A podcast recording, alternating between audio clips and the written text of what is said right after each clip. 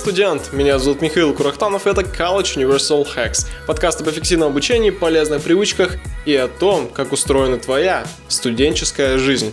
В этом эпизоде 8 я хочу тебе рассказать о том, как сам готовлюсь э, к каждому новому семестру уже на протяжении двух лет, потому что я вот перешел на третий курс.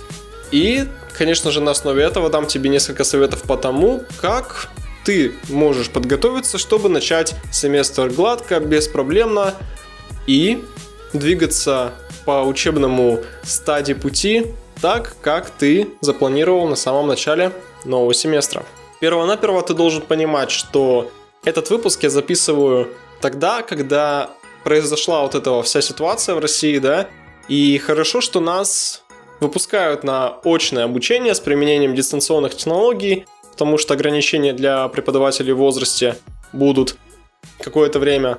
Поэтому многие рекомендации я немножко буду адаптировать именно как раз-таки под нынешнюю ситуацию. Но несмотря на это, если ты сейчас слушаешь данный выпуск подкаста намного-намного позже, потому что сегодня 26 августа 2020 года, и, вероятно, этот выпуск ты можешь послушать, ну, уже может быть после Нового года или когда-нибудь еще. Где бы ты ни учился, на каком бы курсе, факультете ты не учился, какие бы возможности вуза ты не использовал в своей учебе, ну, к которым тоже нужно подготавливаться соответствующим образом. Однако, все советы, которые я тебе сегодня дам, они очень базовые, тривиальные. Ты действительно поймешь, что стартануть будет намного проще. Первый, один из самых-самых важных советов и пунктов в твоем чек-листе по подготовке к новому семестру – это узнай свое учебное расписание. Я не буду говорить о том, насколько это важно, ты сам это прекрасно понимаешь, потому что если ты придешь с вопросом, а какие сегодня пары, а ты внезапно уже оказался в университете, здравствуйте, то возникнет куча мелких недоразумений по типу «я забыл учебник», «я забыл э, ручку», «я забыл 5, 10, 20, 36 и 100». Будет не очень удобно, ни тебе, ни окружающим, ни преподавателю. Ты действительно провинишься и начнешь свой семестр не самым подобающим образом. То есть ты такой пришел, здравствуйте, я еще не отошел от каникул, да? Где можно узнать свое расписание? Безусловно, это на сайте университета. Обычно там в разделе студентам или обучающимся, или для студентов э, в главном меню навигации сверху или сбоку на сайте, как там все устроено у тебя, я не знаю, но в общем-то да, там должна быть ссылка на расписание. Выбираешь свою группу и смотришь э, расписание, которое тебя ожидает по четным, нечетным неделям. Все как положено. Там сразу номер аудитории, преподаватель и так далее, и так далее и тому подобное. Очень-очень круто. Либо есть еще два варианта, два способа узнать расписание. Это посмотреть в своем личном кабинете. Большинство университетов, так сказать, поддерживают систему управления своими учебными достижениями и учебными источниками информации. Я бы так это сказал для каждого студента, поэтому, скорее всего, у тебя есть личный кабинет. Если ты не абитуриент, да даже если абитуриент, ты наверняка об этом знаешь что в будущем ты его получишь, то есть выдается электронная почта с паролем, ты заходишь через своеобразную систему авторизации для студентов и преподавателей на сайте университета, и тем самым попадаешь в панель управления, где можешь посмотреть информацию о своей успеваемости, информацию об учебном плане и так далее, и так далее, 5, 10 и тому подобное.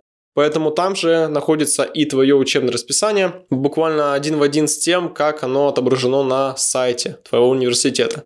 Ну и третий вариант, самый, так сказать, для ленивых, это написать э, старости группы, потому что у каждой группы есть староста. Напомню, что староста – это тот человек, который регулирует весь э, движ группы, напоминает о том, когда экзамены, помогает э, каждому студенту адаптироваться к учебному процессу, снабжает всех своих одногруппников и одногруппниц файлами, необходимыми для выполнения заданий и так далее, и так далее и тому подобное. Вот, поэтому три варианта на твой выбор. Вот ты получаешь расписание, дальше ты должен его применить так, как тебе удобно, наиболее удобно для тебя образом. Безусловно, я рекомендую тебе его забить в приложение, по управлению расписанием, либо в э, сервис по управлению мероприятиями. О том, как я веду свой Google календарь, если тебе интересно, я рекомендую посмотреть это видео. Я его снимал достаточно давно, еще вроде бы как в феврале, но оно до сих пор актуальное, потому что той системы, которую я тебе там описал, я ее до сих пор придерживаюсь. И благодаря этому не забываю о парах, безусловно, не забываю о других мероприятиях, связанных с жизнью на кампусе и прочих вещах. Поэтому все, что привязано строго ко времени, я заношу именно туда, рекомендую тебе посмотреть это видео. Тебе нужно определиться с тем, как тебе удобнее всего следить за своим расписанием. Может, тебе просто проще его заскринить, сохранить в память телефона, и на этом все, конец. И это будет здорово, если для тебя это работает. Но действительно, это может быть удобно. Ты зашел в галерею, быстро тапнул на скриншот и посмотрел расписание. Ага, у меня вот так-то, тогда-то, тогда-то в такой-то аудитории у меня будет лекция. Здорово, с таким-то преподом. Но лично для меня это неудобно, потому что я не часто просматриваю фотографии в галерее, тем более ты заскринил изображение, оно сохранится в галерею, и через несколько дней или недель оно потерялось, тебе придется его искать, это опять же трата времени, это дизорганизация для меня. Мне нравится, когда у меня находится все на своих местах, как на рабочем столе, так и в моей цифровой системе организации дела задач. Поэтому определяйся с тем, как тебе удобно за ним следить, чтобы ты не потерял свое расписание, которое ты уже нашел, да, я надеюсь. И добавь его либо в Google календарь, либо в календарь от Apple, если у тебя iPhone, и тебе удобнее использовать э, приложение экосистемы Apple для своих устройств. Либо, опять же, скриншот. Ну, можешь просто записать в блокнот, э, если у тебя есть расчерченный календарь или ежедневник бумажный, если тебе удобно планировать на бумаге. С расписанием разобрались, это было очень долго, понимаю, однако это крайне важно, вот поверь мне, это супер важно, потому что как много я слышал вопросов по поводу, какие завтра пары, что нас ждет завтра, а что вообще завтра, а какие сегодня пары, сколько у нас сегодня пар, а какая следующая пара? Я кучу раз слышал эти вопросы. И поверь, даже ты, если будешь кучу раз задавать этот самый вопрос, день ото дня, тебе самому это надоест, и ты решишь, что с этим нужно что-то делать. Поэтому, безусловно, очень-очень важно расписание иметь всегда под рукой. Следующий немаловажный пункт – это наведи порядок в своей системе организации. Если ты достаточно организованный студент или, как я, стараешься им быть, хотя бы время от времени, то, вероятно, следишь за тем, чтобы у тебя все учебные файлы, все задачи, которые тебе нужно по учебе будет выполнять и все такое, находились в определенных местах, приложениях и сервисах. Поэтому перво-наперво я рекомендую тебе, говоря о цифровой системе организации дела задач, я рекомендую тебе навести порядок как в своем календаре, так и в облачном хранилище, так и в Task Manager, потому что это супер-супер важные пункты, без которых, опять же, будет просто лишняя трата времени. Что тебе нужно будет сделать? Ты имеешь под рукой расписание, преподавателей, занеси все это, кроме календаря, занеси также это в специальные разделы в хранилище и в Task Manager. Что я под этим подразумеваю? Вероятно, ты домашку записываешь в Task Manager. Ну, именно поэтому тебе нужно будет, чтобы быстрее находить доступ к домашкам, вероятно, ты предпочитаешь создавать разделы или папки, чтобы туда заносить отдельные задачи, например, как я это делаю. BD базы данных, SSI, УПО, там, стандартизация, сертификация, управление качеством программного обеспечения. В общем, я создаю папки на каждую дисциплину и уже в них добавляю таски, задачи, проставляю там сразу же дедлайны. Такие же папки я делаю и в своем облачном хранилище. Однажды я тебе рассказывал в одной из статей, что я создаю папку номер курса, к примеру, второй курс, четвертый семестр, потому что третий семестр – это первый семестр второго курса, я нумерую это так. Четвертый семестр, потом папка с названием дисциплины.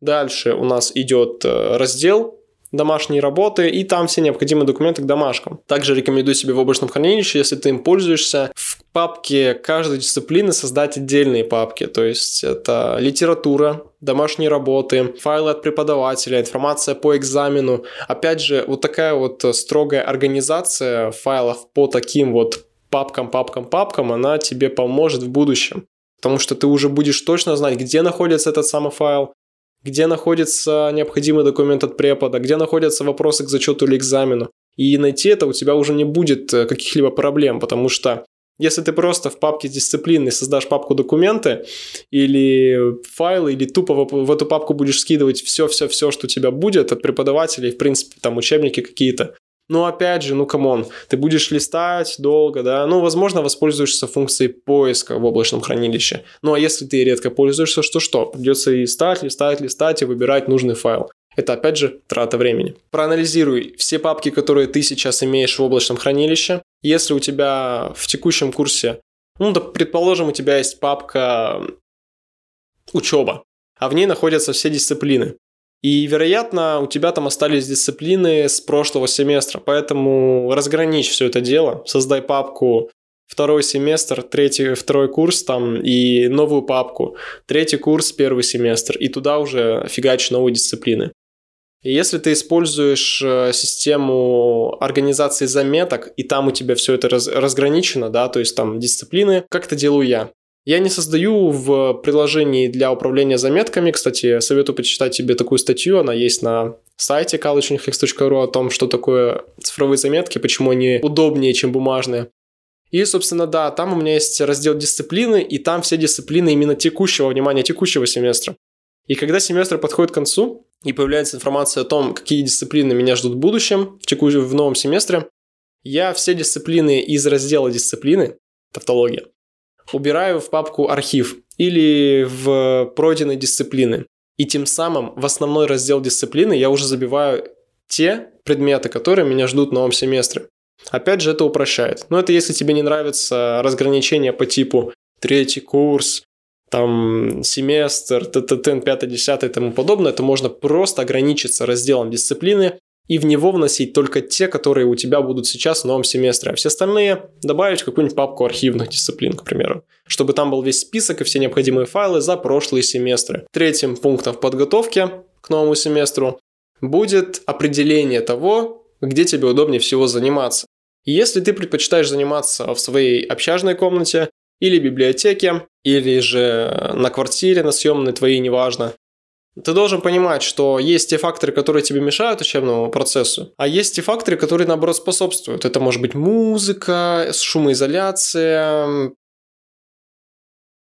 комнатная температура, в общем, куча-куча факторов, как есть как негативных, которые усугубляют учебный процесс и заставляют тебя прокрастинировать, откладывать дела на потом, забивать на домашку и заниматься всяким бездельем так и те факторы, которые максимизируют твою продуктивность и помогают тебе учиться более эффективно и все в сроки выполнять. Поэтому определись с тем, где тебе удобнее заниматься. Если это комната в общаге или дома, то ты должен просто проанализировать свое рабочее пространство, которое ты сейчас умеешь, и исключить все негативные факторы и дополнить э, теми вещами, которые будут способствовать твоему эффективному обучению. Однако, если тебе не, ну, если просто ты не любишь заниматься дома, потому что тебе, я понимаю, хочется с учебы прийти домой и отдыхать, чилить, играть в Overwatch, смотреть аниме, сериалы, да, что угодно, только не учиться, боже упаси, да, вот, то в таком случае выбери место, где тебе будет удобнее учиться. Это может быть студенческая библиотека возле университета или в университете, может быть какое-то лофт-пространство для учебы, которое тоже находится в университете или в подобных заведениях, которые доступны тебе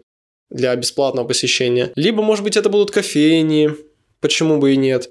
В общем, четко пойми, где за предыдущие периоды обучения в школе в университете ты испытывал наибольший прирост продуктивности, говоря об окружающих тебя вещах и об обстановке вокруг тебя. Это крайне важно. Лично мне нравится учиться как и в стенах дома, будь то в зале, в комнате, на кухне, да неважно. В общем, время от времени, но, безусловно, я большую часть времени сейчас, по крайней мере, и на период изоляции, дистанционки я обучался здесь, в своей комнате, потому что все было закрыто.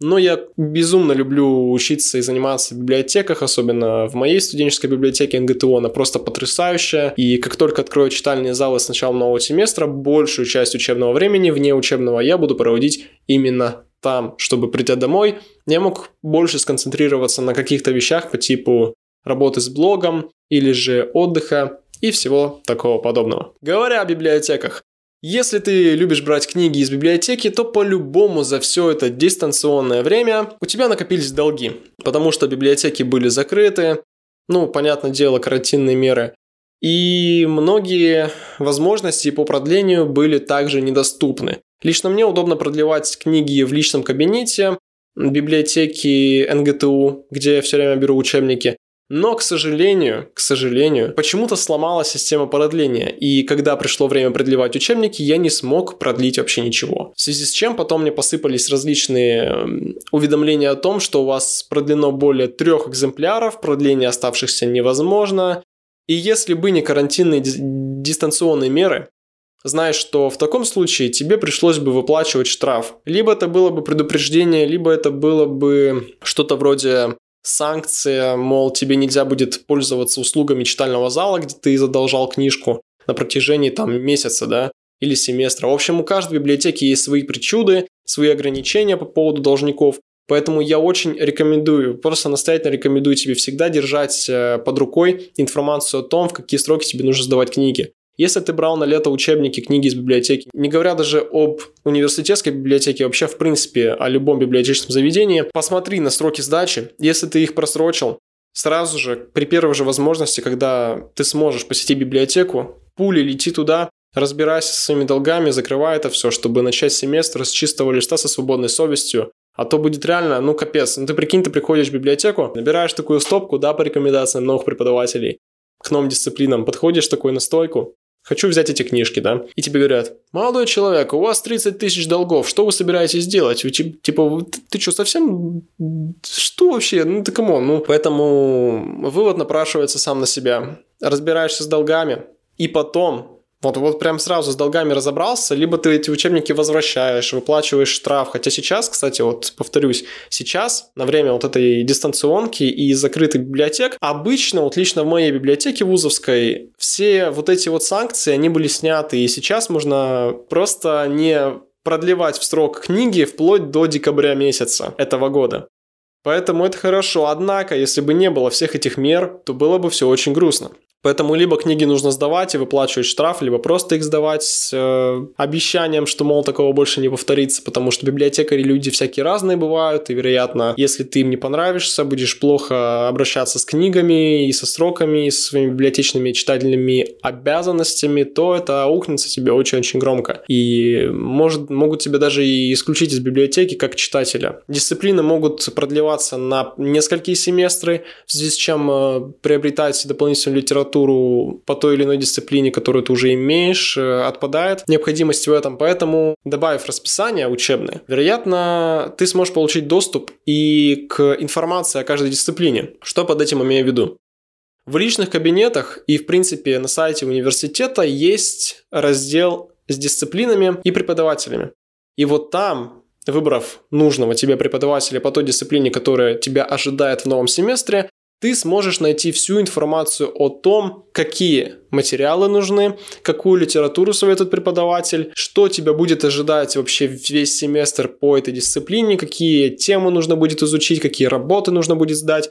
Все это ты можешь также узнать в базе данных университета. Это доступно беспроблемно вообще с любой точки из любого компьютера, я бы даже так это сказал, смело залетай в информацию о ожидаемом тебя предмете, который будет в семестре, скачивай все необходимые файлы, если все это относится непосредственно к твоему потоку, к твоей группе, потому что бывает, что дисциплина по мат-анализу проходит у разных преподавателей по-разному. Соответственно, для АВТФ она одна, для факультета бизнеса другая, для математики и прикладной информатики совершенно тоже другой мат-анализ. Также узнавай через преподавателей, не, не обязательно это у них напрямую спрашивать, хотя обычно в начале каждого семестра преподаватели говорят о том, что нужно иметь, что нужно скачать, что нужно взять в библиотеке. Но ты это можешь узнать и сам, через интернет, личный кабинет или сайт университета. Ну, может быть, у тебя есть дистанционная площадка университета, где все преподаватели делятся с тобой файлами на протяжении дистанционки и очного обучения, как у нас, например, это DSpace. Подытожим. Первое. Добавь расписание текущего семестра нового в свой календарь. Второе. Это не тот палец, все в порядке. Второе. Проанализируй свое учебное пространство. Третье. Наведи порядок на рабочем месте и в своих цифровых файлах в Task Manager, в облачном хранилище, в календаре и в менеджере по управлению заметками. Четвертое наладь отношения с библиотеками. И пятое, возьми все необходимые материалы библиотеки и также скачай их на свои устройства, если тебе так удобней. На этом данный выпуск подкаста подходит к концу. Я надеюсь, что он тебе понравился. Я понимаю, что периодически я смотрю не в камеру, потому что камера находится на краешке телефона, корпуса телефона, поэтому я по привычке смотрю прямо в центр. Если ты слушаешь подкаст, то все должно быть более замечательно. Но если ты его посмотрел, то ты знаешь, что нужно делать, если тебе выпуск понравился или не понравился. Не забывай посетить э, сайт collegeunihex.ru, на котором ты найдешь огромное количество полезных материалов по эффективному обучению, привычкам и о том, как устроена студенческая жизнь. Я так люблю свой этот слоган, капец. Это просто уже, наверное, как девиз не девиз, а реально слоган College Universal Hacks. В описании к данному выпуску подкаста, как на YouTube, так и во всех сервисах, я оставлю ссылку на статью «Как подготовиться к новому семестру», в которой ты найдешь расширенные советы по подготовке которые могут варьироваться в зависимости от того, где ты обучаешься и какими возможностями вуза ты пользуешься, помимо похода на обычные дисциплины. Поэтому, если интересно, я советую тебе с этой статейкой ознакомиться. Ссылочка также, повторюсь, будет. До встречи через неделю на College Universal Hacks Podcast. Увидимся в новом семестре.